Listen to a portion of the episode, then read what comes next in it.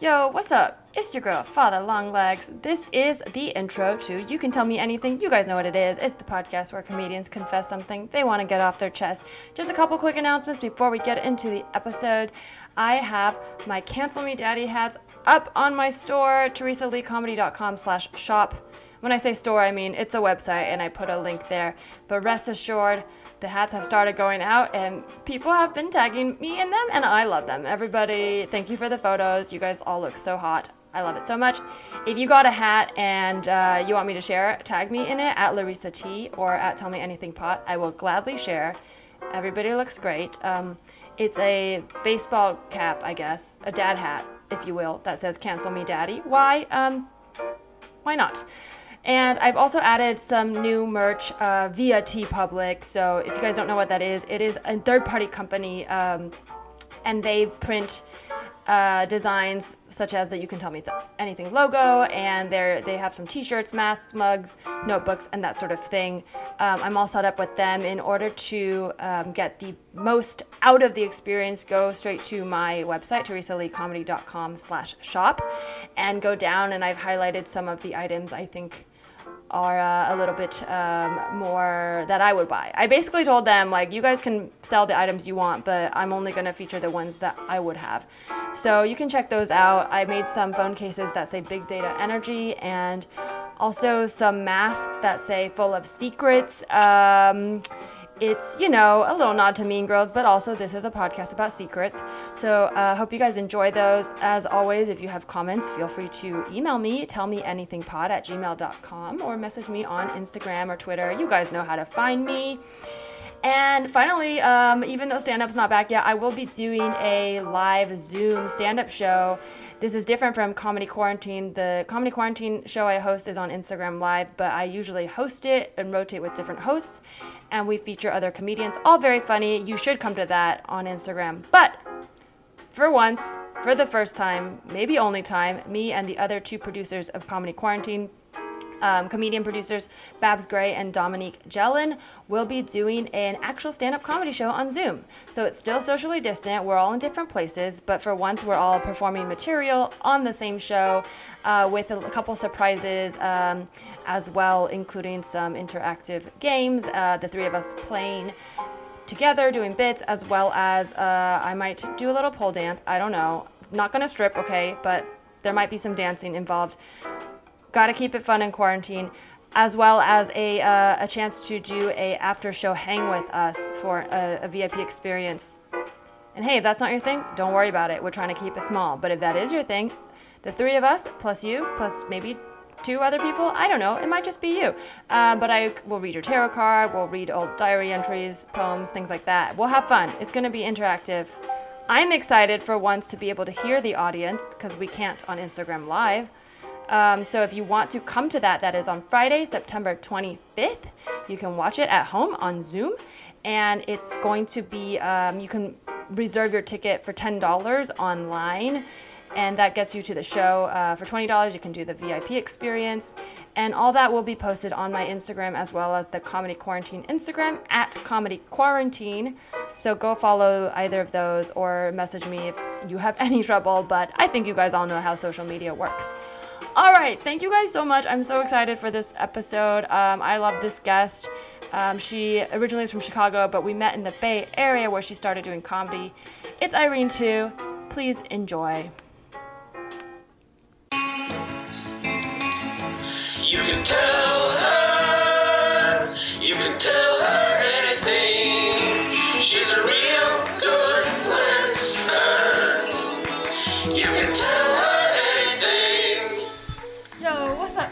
girl, Father Longlegs. It's me, Daddy T. You know me. Oh my god. I'm so excited to have my guest on today. She's laughing very hard at my introduction, which is fine. Okay, nobody really calls me that. I'm trying to make it work. Um, but my guest, I'm so excited because um, she's from the Bay Area, which is where I'm from, and she's so, so funny. Put your hands together for Irene, Tu. Woo! And you're about to start a I like how you podcast. How are you, Irene? Yeah, I am about to start a podcast. Um, Do you want to tell us about? Well, okay, so we often start with a good confession as an icebreaker, which is not like really a confession. It's just like a like a positive thing that you want to say could be anything, but do you want to tell us about your podcast? Is that or or Um, we've recorded two episodes. We might not release the first one we we recorded because I don't know how good that one was. Um, but I don't really want to say that much about it, Okay. only because I'm afraid that we'll change the format before we actually launch it. You know what I mean? Gotcha. That makes sense. Yeah, you wanna you wanna plan out that marketing, but that's Yeah. that's good. Um, that you're busy and doing projects. I feel like it's like I go up and down. I mean, I feel like this podcast I started before quarantine, so it's been easier to keep it afloat. But it's been hard to like start anything that had not had wheels going already. Oh yeah, I was fully just laying in bed for a month doing nothing.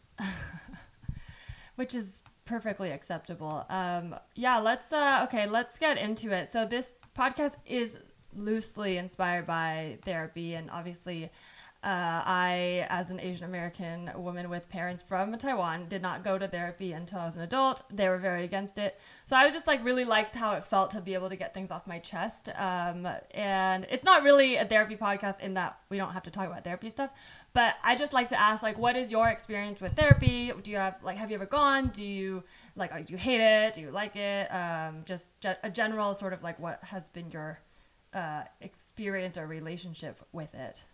Um, I don't go to therapy. I've never really gone to therapy. I actually was forced to go to therapy when I was in high school because my parents were separating, and my mom was like, "You have to go because it's the law." I think she made that up. Damn. Um, I think she just like wanted me to go because she was like, you know, you know, my parents were like getting divorced or whatever. Mhm. Um, but she told me I had to legally, and I was like, I'm pretty sure you made this up now in hindsight. Um, maybe but I it's like a, it. maybe it's like a, I don't know enough about divorce courts, but I, wa- I wonder if it's one of those things like the parent that's doing more. I don't know. I know. I'm pretty sure she just lied about it. Um, I've never asked her about it. Maybe she'll listen to this podcast and just pretend that she didn't hear it. Sometimes she like will like check up on me on the internet and like listen to stuff I've been on, and then we never talk about it. How do you know she's Um, checking? My mom does that too. She will message me about tweets every once in a while, but Oh, really? But yeah. Sometimes yeah. she'll say something where it's like, "Oh, I never said that out loud. You must have found it on the internet." that's funny. Um, that I that is surprising to hear because I feel like I don't meet a lot of Asian parents that encourage their kids to go to therapy unless they're per- personally in the medical field. Um, what did your mom go herself? Oh no, she didn't go. She just made me go. She would like drop me off and then pick me up. And then I hated it because it was like an hour and I refused. I didn't want to be there at all. I just went because I had to go. Sure. And I think for therapy you have to want to actively participate for it to work. hmm And I did not want to do that.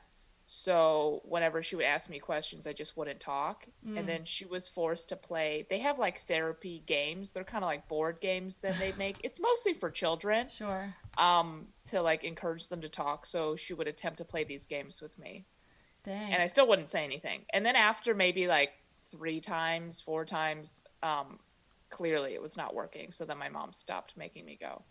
Yeah, I've, I've heard that a couple of guests have talked about having to go or their first experience being with like having to go for things going on in their life and yeah, I hear that it feels almost more like it's an interrogation if you're not actively going cuz then it's just like you're it's almost like your parents are trying to be like, "All right, well like instead of talking to you, I will ask the therapist Yeah, what exactly. And also i feel like i'm just never really that comfortable talking with strangers anyways and then i'm like oh and as a why child I... too.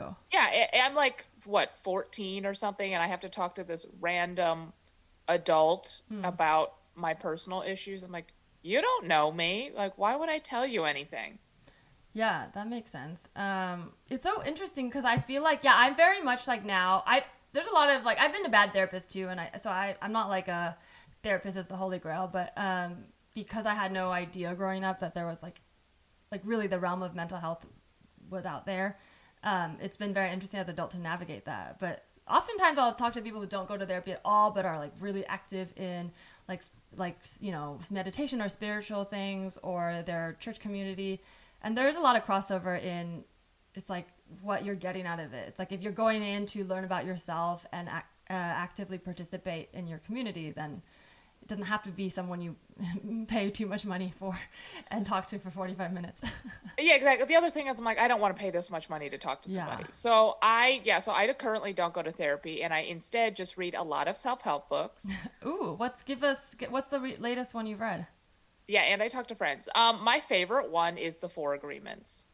Oh, okay. I feel like I've heard I've heard I want to say I've heard like Pete Holmes or someone talk about this, but I'm not. Probably, it's. I think a lot of like artists have read it. Gotcha. Um, do you find yourself like, are you the type of person who reads a self help book and that's like the like the fad for the next bit of time and then you forget about it? Or are you like actually because you know when The Secret was popular, I feel like everyone was doing it and then they just like dropped it. Are, are you or do you like compound the stuff you're learning? Like, are there things from self help books you're like still implementing right now? Um, I try to. Sometimes I will forget like the quote unquote lessons in the book. and then later I'll like read the book again. I'm like, oh yeah, I'm supposed to do that. Um, but there is like the main thing that I learned from that book was just to not take anything personally. Hmm. And now I feel like I get less mad at other people because I'm like, oh, they're going through their own thing.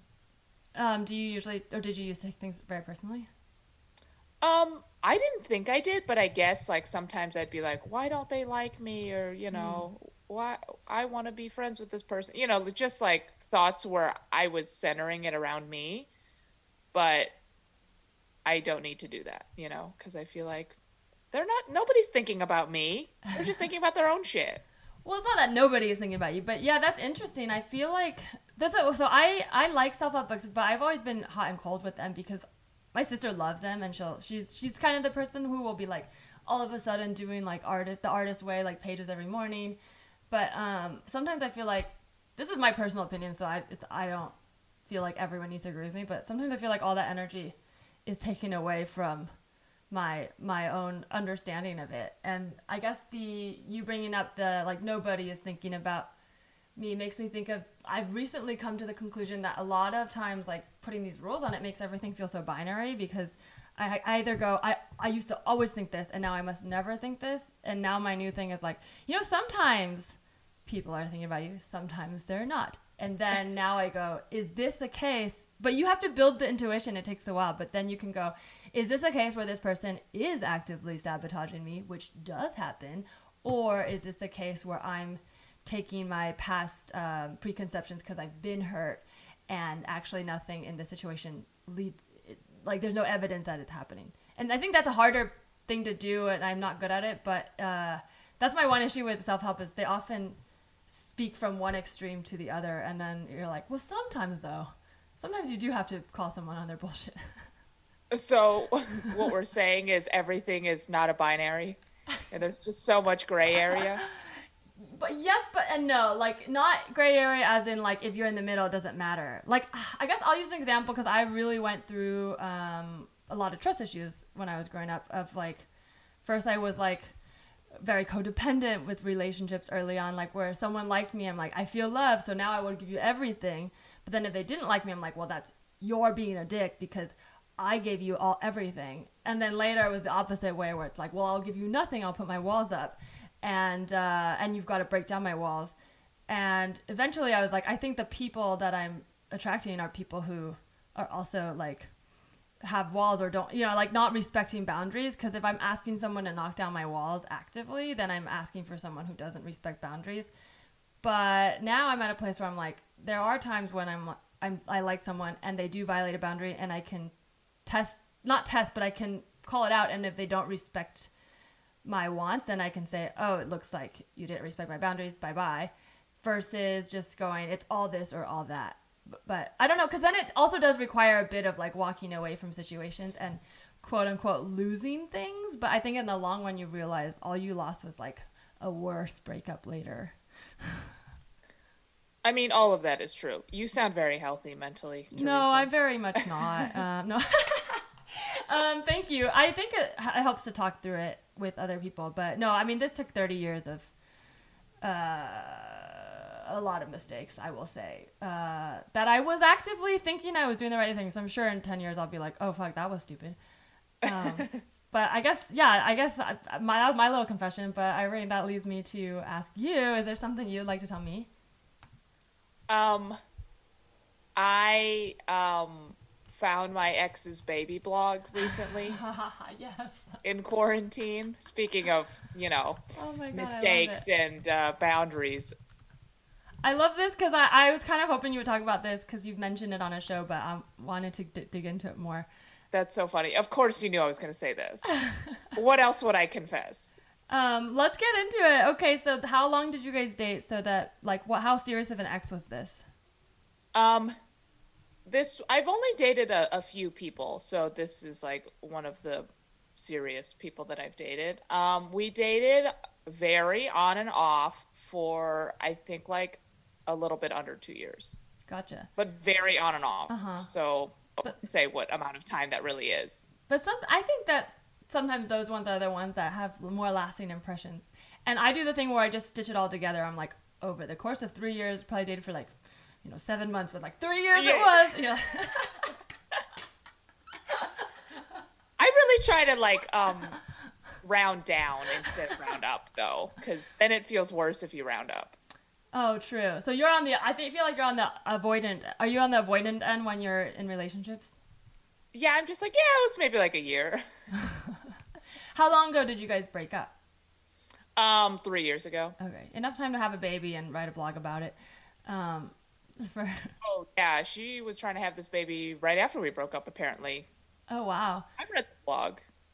Oh, okay. So there's a I sense a little vindictiveness in in this um, tone. So uh, I mean, you know, X can mean a lot of things. Generally speaking, I feel like it's in the past and it's over. But like, was are you are you guys friends? Do you guys talk at all? Does she like? How did it end poorly? Who broke up with? Oh, who? we're we're not friends. We it ended very poorly. Um, a lot of it was not good. Um, I blocked her on everything. Mm-hmm. and I really had to find this blog. Why? You know? Um, no, I didn't know that it existed. I'm just saying, like, Oh. the way I found it might be a little suspect. Okay. You know what I mean? When Was this like- quarantine? Uh, Yeah, this was quar- this was detective. okay. like in the middle of quarantine when you're just like, I have 24 hours a day that I need to burn, and I'm only talking to myself because we couldn't leave the house. You know, this was like in the middle when everyone was like, we literally are not allowed to leave our house. Like, we will get it. If we step outside, we will get COVID. I understand that. I look through when I can't sleep. Sometimes I'll dig through old diary entries and just cry, but um, for fun, you know. I, I know that doesn't sound fun, fun. but it's like reading an old book or watching an old movie. You already know the ending too. You're like, I turned out fine, but this period of my life was sad.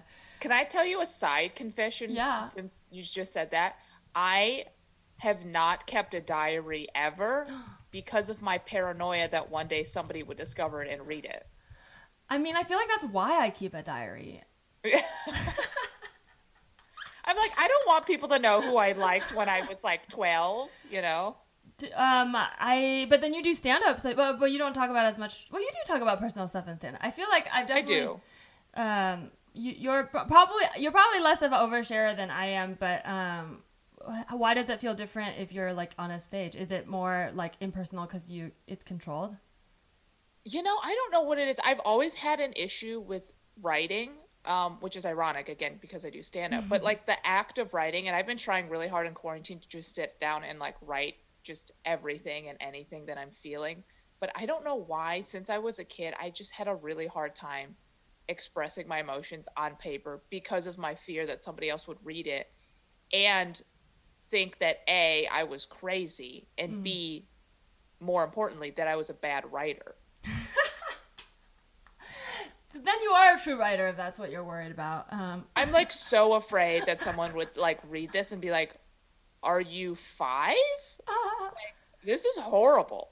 I oh that's so funny because I also write a lot of terrible things, but there's a part of me that loves going back to like very like years ago versions of me and reading bad writing. And I I almost um I almost think it's safer to like put like push the feeling away so I don't have to deal with it now. And then when I go back, I'm like, oh, this was truthful, but it's not me anymore. So I can then look at it. It's probably not that healthy because that I should pro- process it at some point. But I'll go back and look at stuff to be like, look at this, like so funny. But it's like, oh, she sounds like she was in pain. but then it's like okay for me to share it at that point because then it's like, hey, check out my 15 year old self being so sad. It's like, well, I'm not there anymore. Yeah, that's true. So I am trying really hard to do that. I think it's just also stemmed from the fact that English is actually not my first language, and most people don't know that. Hmm. Um, What, because I um, have Is it, was this it Chinese? accent. Um, yeah, so I spoke Mandarin till I was like five. I was very fluent Mandarin. Then I learned English, and now I'm just like okay at Mandarin. Me too. Well, I didn't. I um English wasn't my first language, but I did grow up here. So my uh, as soon as I went to like kindergarten, I learned English, and then very quickly, you know, that filled up my brain. Did you go to a Chinese school? Exactly. Oh my god, I did. I now I forgot. I had to go to Chinese school every Saturday. Me too. Wait, we're both in the Bay. Which one did you go to? No, I'm from Chicago. Oh, that's right. Duh. But you live in the Bay okay. I went to Yeah, uh, uh, Chinese school, which was in San Jose at like Morial Middle School. But uh, it was like a whole thing. There was like a district of China because the Bay Area has a lot of um, uh, Asian Americans. So there's like a whole district where they would have like competitions, like district competitions sometimes at the end of the year for like you know calligraphy and like all the Chinese arts events and abacus. I had to go to an abacus one thing once. I hated it. Yeah, we it, ours was not that serious. We just like went to go learn how to read and write Chinese, but I hated it, so I barely studied. Did you move um, to Chicago, or you were born here, or you just didn't learn Chinese or English till you got to school? Um, so I was uh, so I was born in the states, and then I grew up in Chicago, but I didn't learn English till later, mostly because like my family like they don't know English that Mhm. well. I mean, my mom's pretty good now, but you know, at the time they were also learning English while I was learning English. You know. Were you ex- like? Did they tell you like, oh, when you go to school, you'll um, have to learn, or was it a shock to just suddenly go from everybody speaks and understands me to nobody understands me? Um, I don't really remember much except, I mean, I knew I didn't know English because my very first memory of school was I was in, well, two two memories. One, I was in preschool. I didn't know English, and I just learned how to tie my shoes because I was like staring at the person next to me during nap time, and they were tying their shoes, so I learned how to make the bunny ears. Aw. Yeah, that's cute, right? But then the other memory was when I was in kindergarten. Um, yeah, it was kindergarten.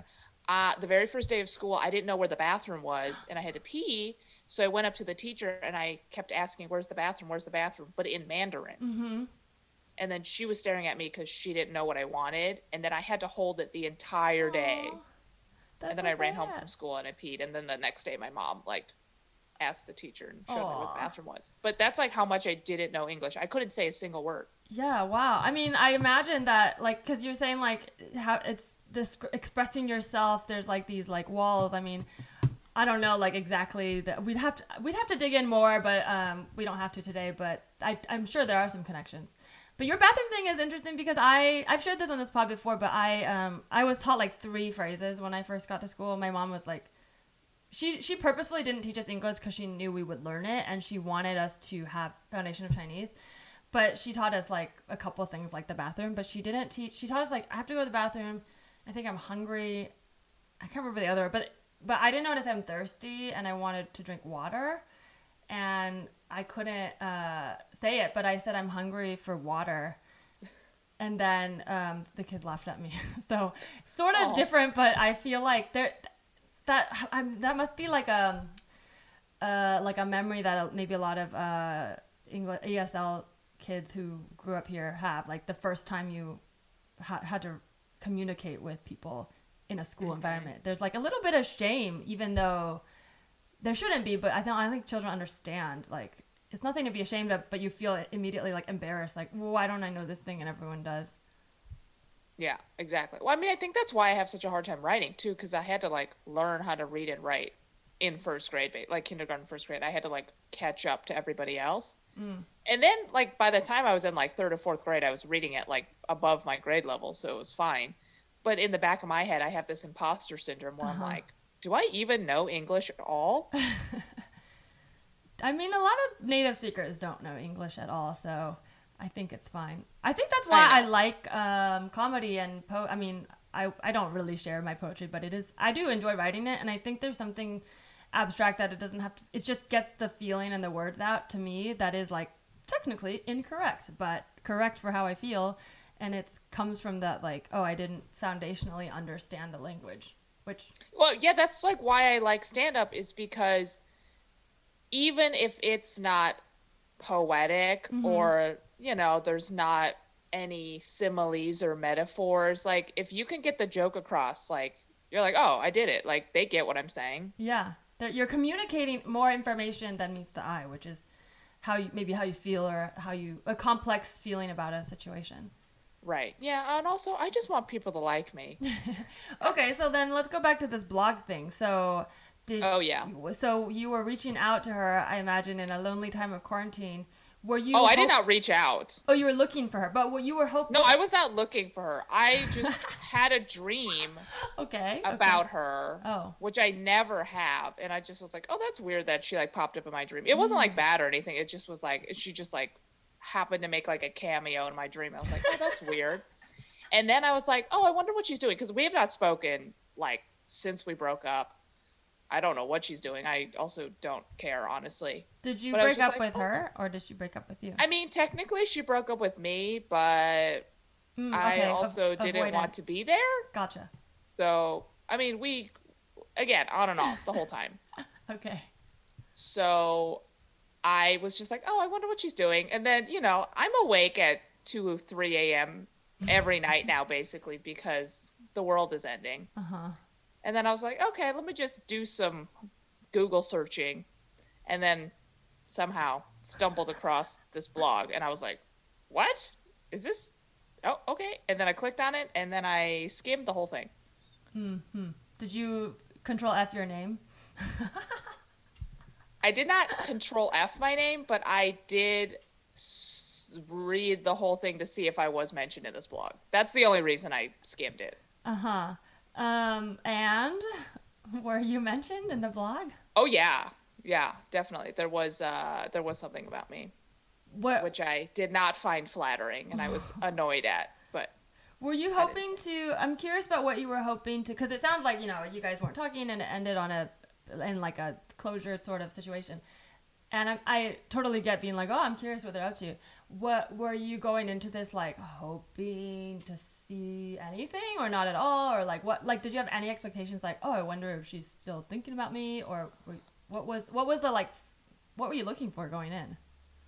honestly, I don't know, because like no part of me was like, oh, I'm gonna reach out and talk to her, and I just like I have like no feeling, like I don't care. Mm-hmm.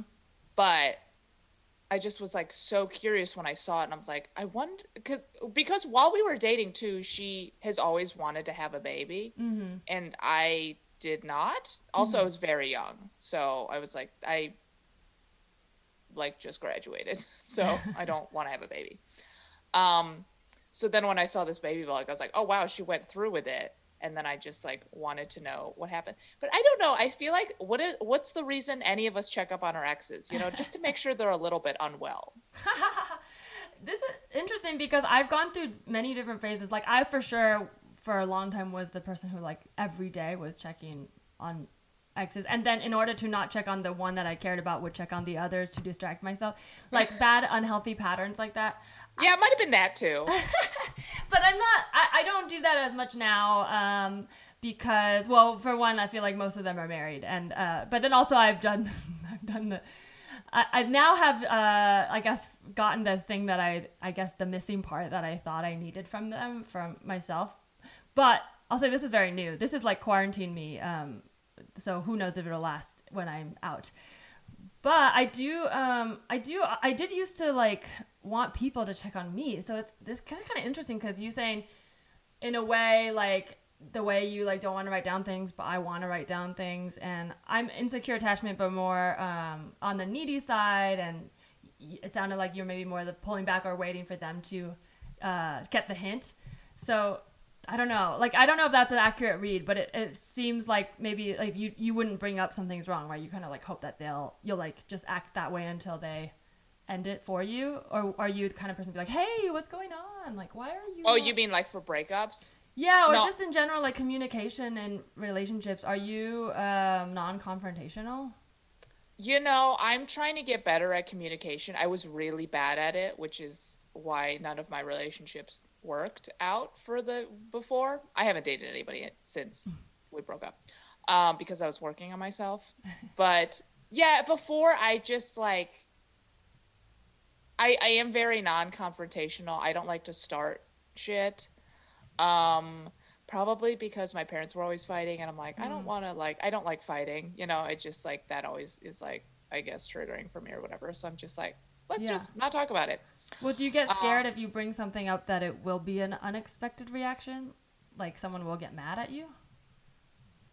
I mean, I guess. Yeah, I just, I guess I don't really like people being mad at me.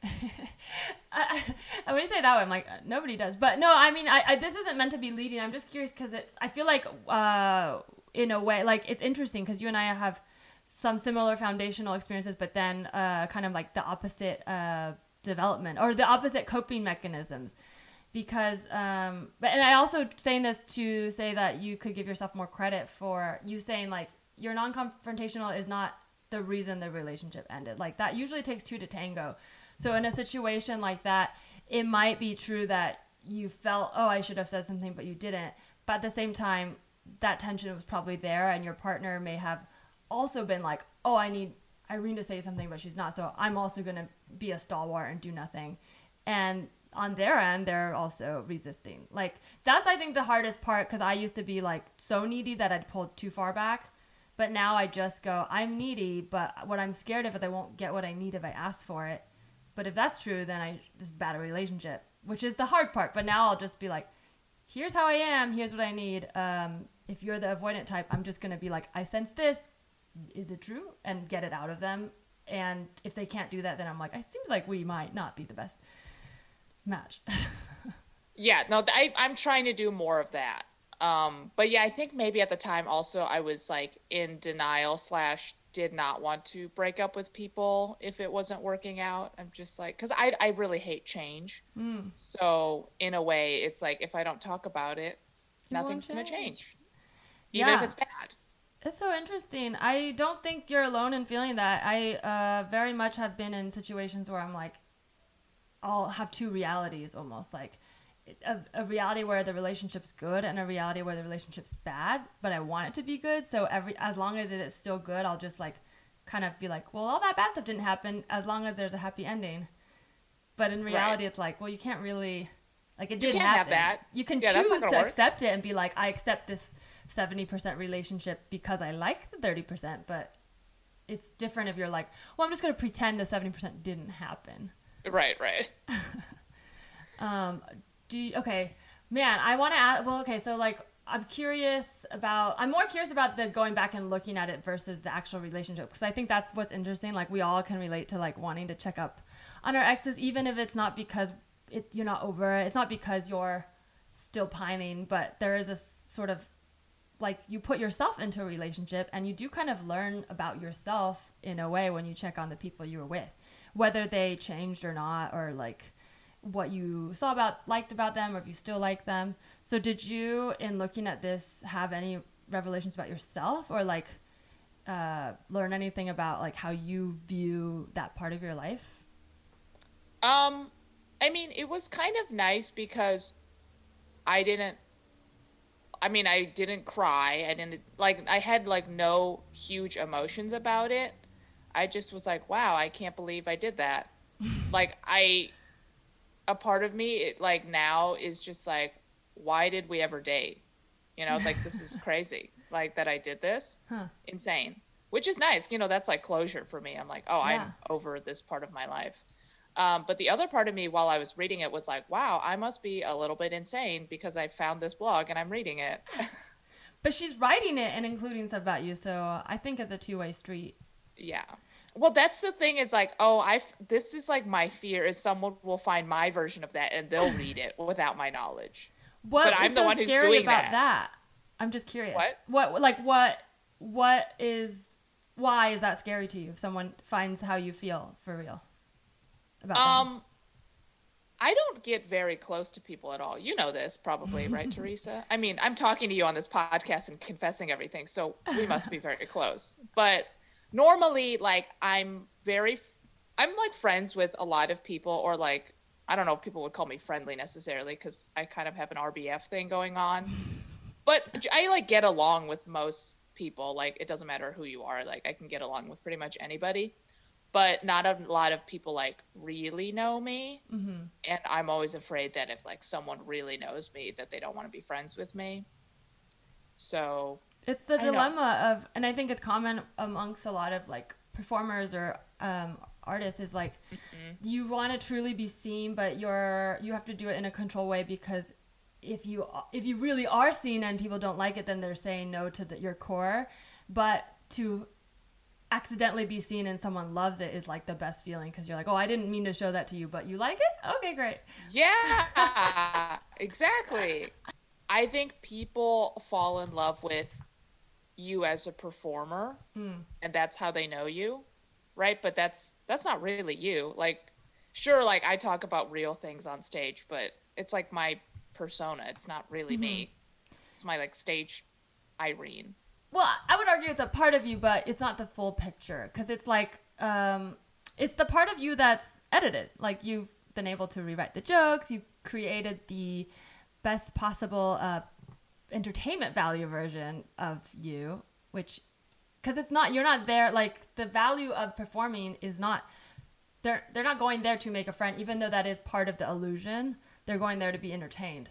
So like they're not like you're not lying to them, but it is an easy thing to fall into like the deception of like, oh, I know this person. It's like, well, yeah no, because if you knew this person, you would do an eight-hour road trip with me, and I don't want to do that with everyone who comes to my shows. Not because I don't like them, I just don't know them. Like I, I don't know if that would be fun. That's a very big question mark for me. yeah exactly also for me it's like really hard because i tend to not be attracted to the type of person that would come up to me after a show isn't that weird Interesting. Um, I feel like okay, because when I talk to you, I feel like a lot of male comedians they like do comedy to try to talk to people. I've never viewed comedy that way. Um, Me neither. I know that some people, some women do, and I, I would say I get more women who come up to me after shows than men. So I could see how, it, yeah, if you can put yourself in the in your dating profile version on stage, then yeah, maybe. But like that isn't the goal for me either. So yeah, I, I, I kind of see what you're saying because like my my on stage presence is trying to tell stories and do whatever. I, I often do probably wouldn't date the version of my like I think that's I'm putting the wrong vibes out uh, on stage. Like I'm like talking about how crazy I am, whereas I feel like if I was trying to talk to people after shows, I'd be like I'm just like a big little baby and I'm a little sexy baby, like whatever you know. it's happening Well, you know, like the. I don't know. Like, I'm just. I'm just trying to put on a persona that is totally not me. Uh, not that I am a that's my dating profile. You know what I mean? Like, I feel like a lot of times the dating profile version of you is like, I'm a helpless baby. Is that not I, a thing? that, no that's that's what i don't want though i don't want people to view me as a helpless baby but I don't want, want that. That's what I'm. Oh. No, I'm saying oh, that I you that's said not. you want that Okay, okay. I have to back up a couple paces because I realize I'm really bringing in bi culture in here, and I think the dating sites are very different, uh, in different, different depending on what you're looking for. But on my on stage, I feel like I'm fully me. Like I'm me with opinions. I'm loud. I'm annoying. But on dating profiles, I feel like I have to try to put out like the attractive features first. So I don't okay, I don't do baby voice, but that was like a caricaturization of like I oftentimes I feel like uh cuz I date both men and women and I feel like there's a little bit more of like a playing into this like oh come take care of me vibe on Oh, dating apps. But I don't do that on stage, I guess is what I'm saying. no you don't do that on stage Yeah. But but yeah, no, uh, that, yeah, that that's what I meant by I was trying to do a character that was like what would be I the dating it. app version. Me too. I know. While you were doing it, I was like, I'm throwing up right now. I was like, is this what dating is? Because I do not want to do it. That's so funny. But I don't know if you would want to date people. I mean, gosh, because I feel like it's like not that I wouldn't date people who met me on a show, but they would have to actually get to know me first. So it's like Right, right. it's not, it's not it, like it's, that's not why you do comedy, anyways, is it? Like I guess like the uh, because I have dated people that met me through comedy or they saw mm. me on stage before like we actually got to know each other. Um, but I don't want to date someone that's like fawning over mm. me. You know, like I don't want you to be like obsessed with me or like my comedy. I would rather you think it's cool I do comedy and like you're like, oh, some of your jokes are funny. I do not want to be your favorite comedian. Hmm. True, because it's almost like if they decided you're their favorite comedian, they already decide they know you. But like part of dating is getting to know someone. So then you don't get any leeway to have different reactions than their expectations. Well, yeah, because then they expect these things, and I'm like, oh, I'm gonna disappoint you. Like you're gonna see the other side of me, and then I then it kind of ruins the illusion if someone's like, you're my favorite comedian, I want to date you, and I'm like, well, here's the ugly part, and then I will no longer be your favorite comedian. Have you ever just for like um the sake of dissecting this ha- have like that's a fear that i relate to and a lot of people have but has that happened before where you feel like oh i'll let you in and then they you feel like they didn't accept who you truly were or is it more of a like just a built-in fear that you won't even let someone get there Um, and maybe a little bit of both. My very first girlfriend, I had such an intense fear that if she really knew me, that she would not like me. So then I would like say things or do things that kind of, you know, was basically I would be like, "Do you really like me?" Like I really questioned it the whole time, and I think that was very off-putting, which it totally is, and I get it. Um, so I've been trying not to do that. That's interesting because I mean that is I've been on the other end of people saying that like to me and I used to get really but this is also my pattern's unhealthy because then I'm like I need like it's like codependent where I'm like why do I need them to let me in? Like I should accept that that's who they are someone who has walls and it'll take time. But I feel like in past relationships in my early 20s a lot of times I was like sensing the walls and feeling like if the more they let down the more they actually liked me. And hearing it from your side it's like it seems like you're not necessarily letting down walls because you like them more you're just getting more comfortable with yourself so it's like on both sides there's a little bit of an illusion happening like i'm thinking oh love is when they let down their walls but they like me the same amount yes or no but the walls are just there to protect themselves not how they feel Right. about me Yeah, yeah, exactly. Yeah, it's more about like me than you. Mm-hmm. We were the people dating in this situation. Yeah, that's so. I mean, man, it seems more obvious than when we talk about it now. But if I honestly, as a 22 year old, you could not get that through to my head. Like, Oh yeah, no, me neither. I, I mean, I questioned every single person I've dated. I was like, "Do you actually like me?" Either out loud or in my brain. Um, and then it's just like, oh, I could have just accepted that they did like me, even though I think that a lot of things that I do are insane or mm-hmm. like weird, you know, or need to be worked out. But that's just a me thing. Like that doesn't mean they don't like me. and they could Yeah. like those things, and they also. I feel like this is a scary part that I'm not good with yet, but I think hopefully I'll get to is when I'm.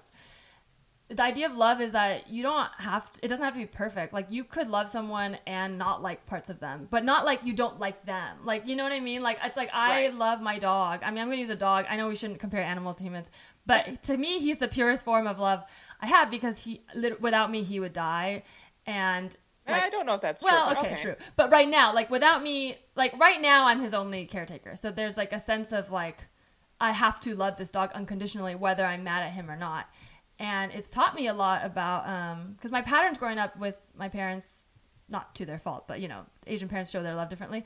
Uh, you feel it's conditional. So with my dog, I feel like there are days where I'm like, I don't like that he's doing this, and I, but I'm gonna work with him on this training thing or this and he's still going to get to eat and walk and everything normally like it's not it, it's not going to affect his routine because i'm mad at him for you know pooping in i don't know on my floor or whatever. Um which sounds dumb but i feel like in human relationships that didn't make sense to me. Like i would think oh this person's mad at me because yesterday i couldn't hang out. So now i need to like do something to get back to where we were. But that's not how you f- view your um i don't know like your friendships. Well i don't know is it might be but that's to me i'm like oh i never understood that. It's not like a bar of love that goes up and down. You just like someone or you don't Right. I mean, if you're again in a healthy relationship. if you're in an unhealthy relationship, it is exactly like that. Yeah, but it goes both ways too. So I think um, you don't need to be too hard on yourself. I think what your instincts are now are seem right. Like you're looking at your patterns, but it's but I wouldn't put all the blame on like it's not that things didn't work out because it was all on you. Like that person. Oh probably, yeah, I know. Yeah, yeah, yeah.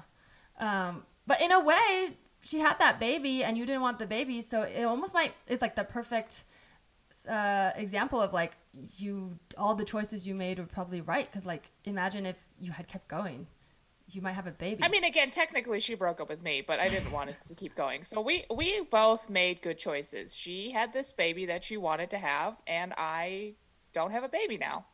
but you're doing comedy which is what you want to do I mean, I was doing comedy the whole time. Yeah. true but a baby probably would have at least taken some time away from that okay, again, if there was a baby, I would have left. you would I'm sorry, whoever's listening. was she going to have the baby whether or not you agreed to it I don't know. I think so, but I, I mean, I, but I was upfront from the beginning. I said I don't want a baby. Like, there, no part of me wants a baby. So it's not like we agreed to have a baby and then I leave. Okay, Yeah. I'm not like that person. I just was like, I don't want a baby. I'm like 23. mm-hmm I don't want a baby. I want to do comedy.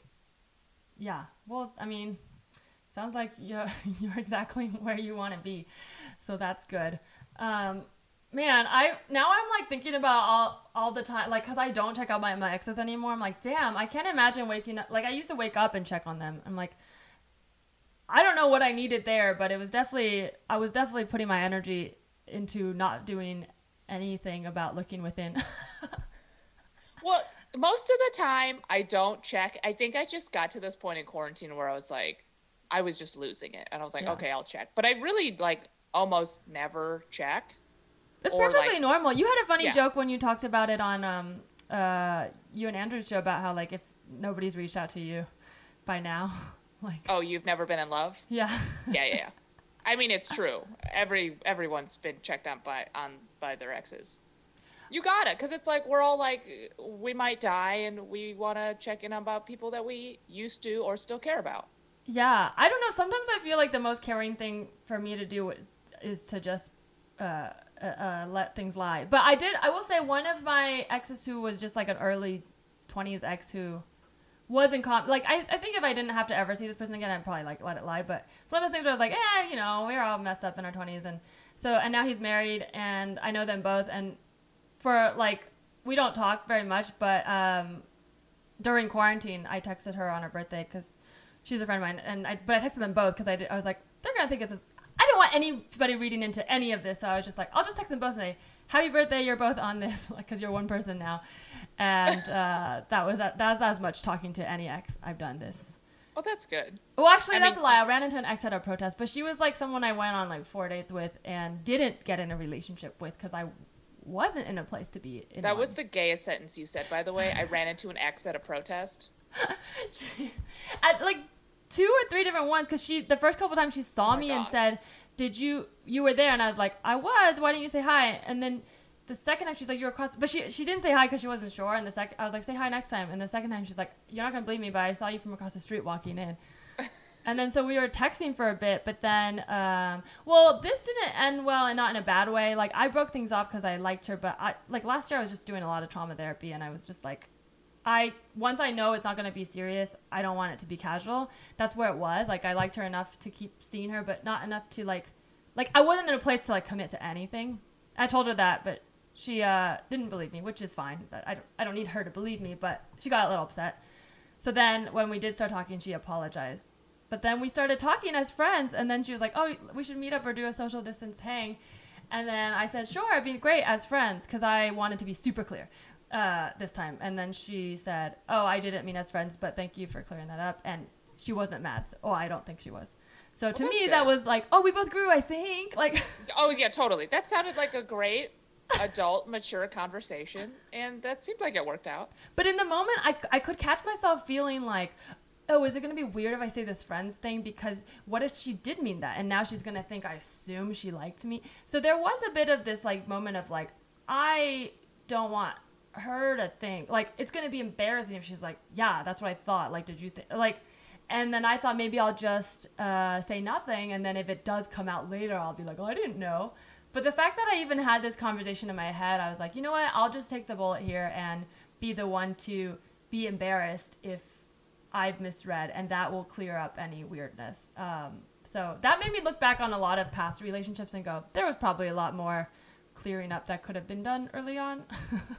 I think that's a lot. I mean, that's like most failed relationships. You're like, oh, we, we could have been more clear about what we wanted or what we definitely didn't want. Oh, well, I feel like it sounds like you're definitely in a healthy place now to be talking about all this, and I I think it's okay to still be in a place to sometimes want to give into those urges and then talk about it later, which seems like what you're doing. Because I mean, it might sound like I have a lot of things to say about this, but I'm clearly also making many mistakes all the time. So I don't think you have to feel ashamed about that, as long as you're growing in your own life. I feel good about it. I'm just like, she's probably gonna find out that I've been talking. The, the oh, by the way, the baby blog, it's down now. Somebody told Oh, her. okay. So some you think she knows? You yeah. gotta take it down. Okay, well, I feel like we're getting to the end of this. Is there anything? I know you didn't. You're. You, don't know for sure if she knows you were looking at her blog, and um, you're not. mean, you don't want sure her to read anything about yours. But if, like, into the ether, something you want to get out there, like, is there any? Do you have full closure? Is there anything you want to say, like, a upon your new information of finding this blog that you feel like? You want to add as like a little, you know, tag epilogue to to you and this ex's story. Um, just don't fuck up the baby. How is, is this a good blog? Like, how is she as a writer? What, would you recommend us read it? No, I'm just kidding. um, no comment. I cannot divulge more information about this blog.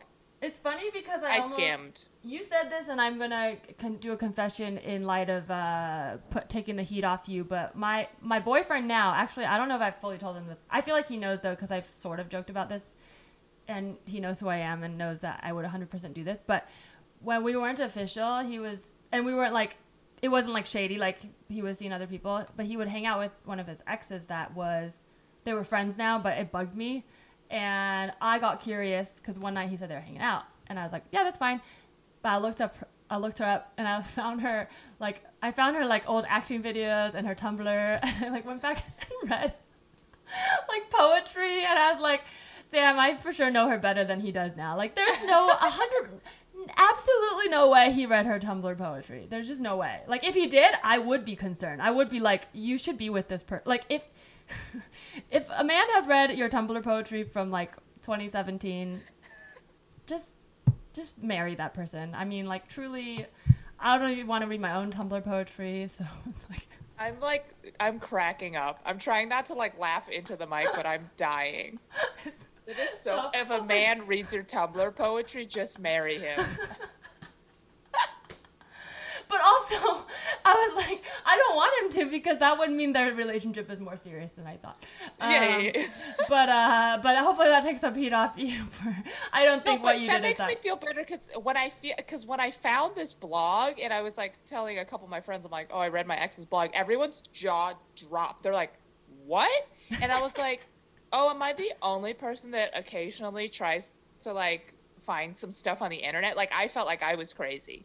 But then now that you've said that, I'm like, oh, we're all doing this and we're just not admitting it. Yeah, people just don't want to admit it. If the more the more skeptical they look to you, the the shadier they are, is what I say. Um, so yeah, I'm really glad you shared that. Uh, I feel like okay, I usually have a game at the end, but um, lately I've been doing this because of the world ending. Um, it's a more lo- open-ended one that I like to ask, um, which is just if you could create your own like society like it doesn't don't, you don't have to put a label like capitalism or communism or whatever on it but just three rules that everyone has to follow but without magic so no like no magic is involved but what would be like it doesn't have to be government related too it could be like everybody has to eat ice cream every day but um Okay, Yeah. well, rule number one is no rape.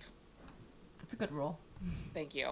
I feel like that would solve a lot of issues. Um, rule number that two. is a rule we have though no but um, I yeah. know, but, but it would be more focused I yeah, guess- for sure There would be. I don't know. I know there's no no. no, I like that rule I just I, saw- I no thought rape, out loud Okay, and stop raping people. God, makes me so mad. Um, rule number two is um, you can be a millionaire, but you can't be a billionaire. That's a good rule. Yeah. Limits. Yeah. Limits. Um, I love rules, by the way. Uh, Are you Virgo? number- What? Are you a Virgo? No, I'm Oh. not a Virgo. Sorry, you said that so upset. I'm sorry. I'm a Virgo moon. I didn't mean that in a mean way, but like Virgos like rules. Oh, no, I'm an Aries. Ooh, I don't know what that means. I like Aries. Thank you. Um, rule number three is um. I guess I guess I don't know what rule number three would be. Um, I guess rule number three is I would have to be in charge. Okay, dictator Irene. Yeah. Okay. Again, I am a benevolent dictator. I could go with that. Sure. I mean, Yeah. as someone who knows you, I'd sign up. As someone who doesn't know you, I'd have to do a little research, and then I'd probably sign Right. up. So. Right, right. I just feel like the like everyone who ever runs for like office, you know, for like public office, I think you have to be a little bit unwell to want to do that. Yeah, I see what you. Well, yes and no. There has to be something that you're missing because if everything's great and you're don't need anything, there's not like by definition you would not go out seeking fulfillment, especially not in a very difficult task as winning like you know a Yeah. leadership role. So something has to be Yeah. missing. It doesn't have to be necessarily bad, but uh, That's true. It doesn't have to be bad, but there is something missing. And I I hate inefficiency. Mm. and I hate injustice and I would love to just fix everything that's wrong, but there's no part of me that ever wants to run for office. so if we had this magical world, I would just be a benevolent dictator and fix all our problems. I like that. It almost like makes me think that there's like some sci-fi version of a society where it's like anonymous dictators because it's like well they're in charge but there's no there is power but there's no power because it's like Yeah. there's no face there's no king it's like we all know there's a someone doing it and as long as it's working we're all cool with it and there's a suggestion box or whatever but like nobody's taking advantage of it because uh, we don't know who the power is That's true. and you could still be a stand-up comedian I would be a stand up dictator. would you still do stand-up if you were a benevolent dictator Um, would I uh, would I still do stand up if I was a ben- no? what? Abs- I would not have time to do stand up comedy as a benevolent dictator. Are you kidding me? Stand up comedy get, is you could inherently just selfish. do any arena you wanted to as the benevolent no, dictator. see, stand up comedy inherently selfish. If I was a benevolent dictator, I could not do that. I sense a sitcom. Um, okay. Thank you so much, Irene, for confessing on this podcast. Um, where can people find you? Um, you can follow me on social media, Instagram, Twitter at Irene underscore Tu. That's T U. Cool. And you can follow this podcast at Tell Me Anything Pod and follow me at Larissa T on Twitter and Instagram. Thank you.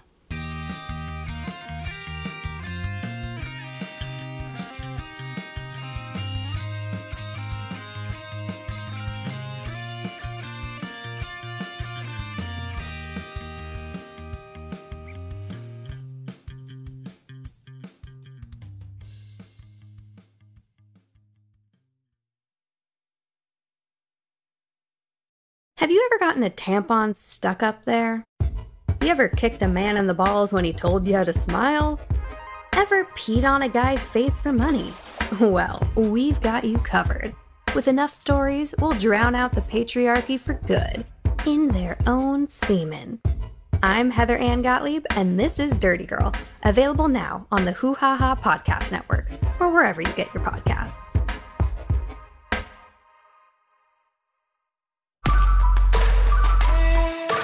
This has been a Hoo Ha Ha podcast.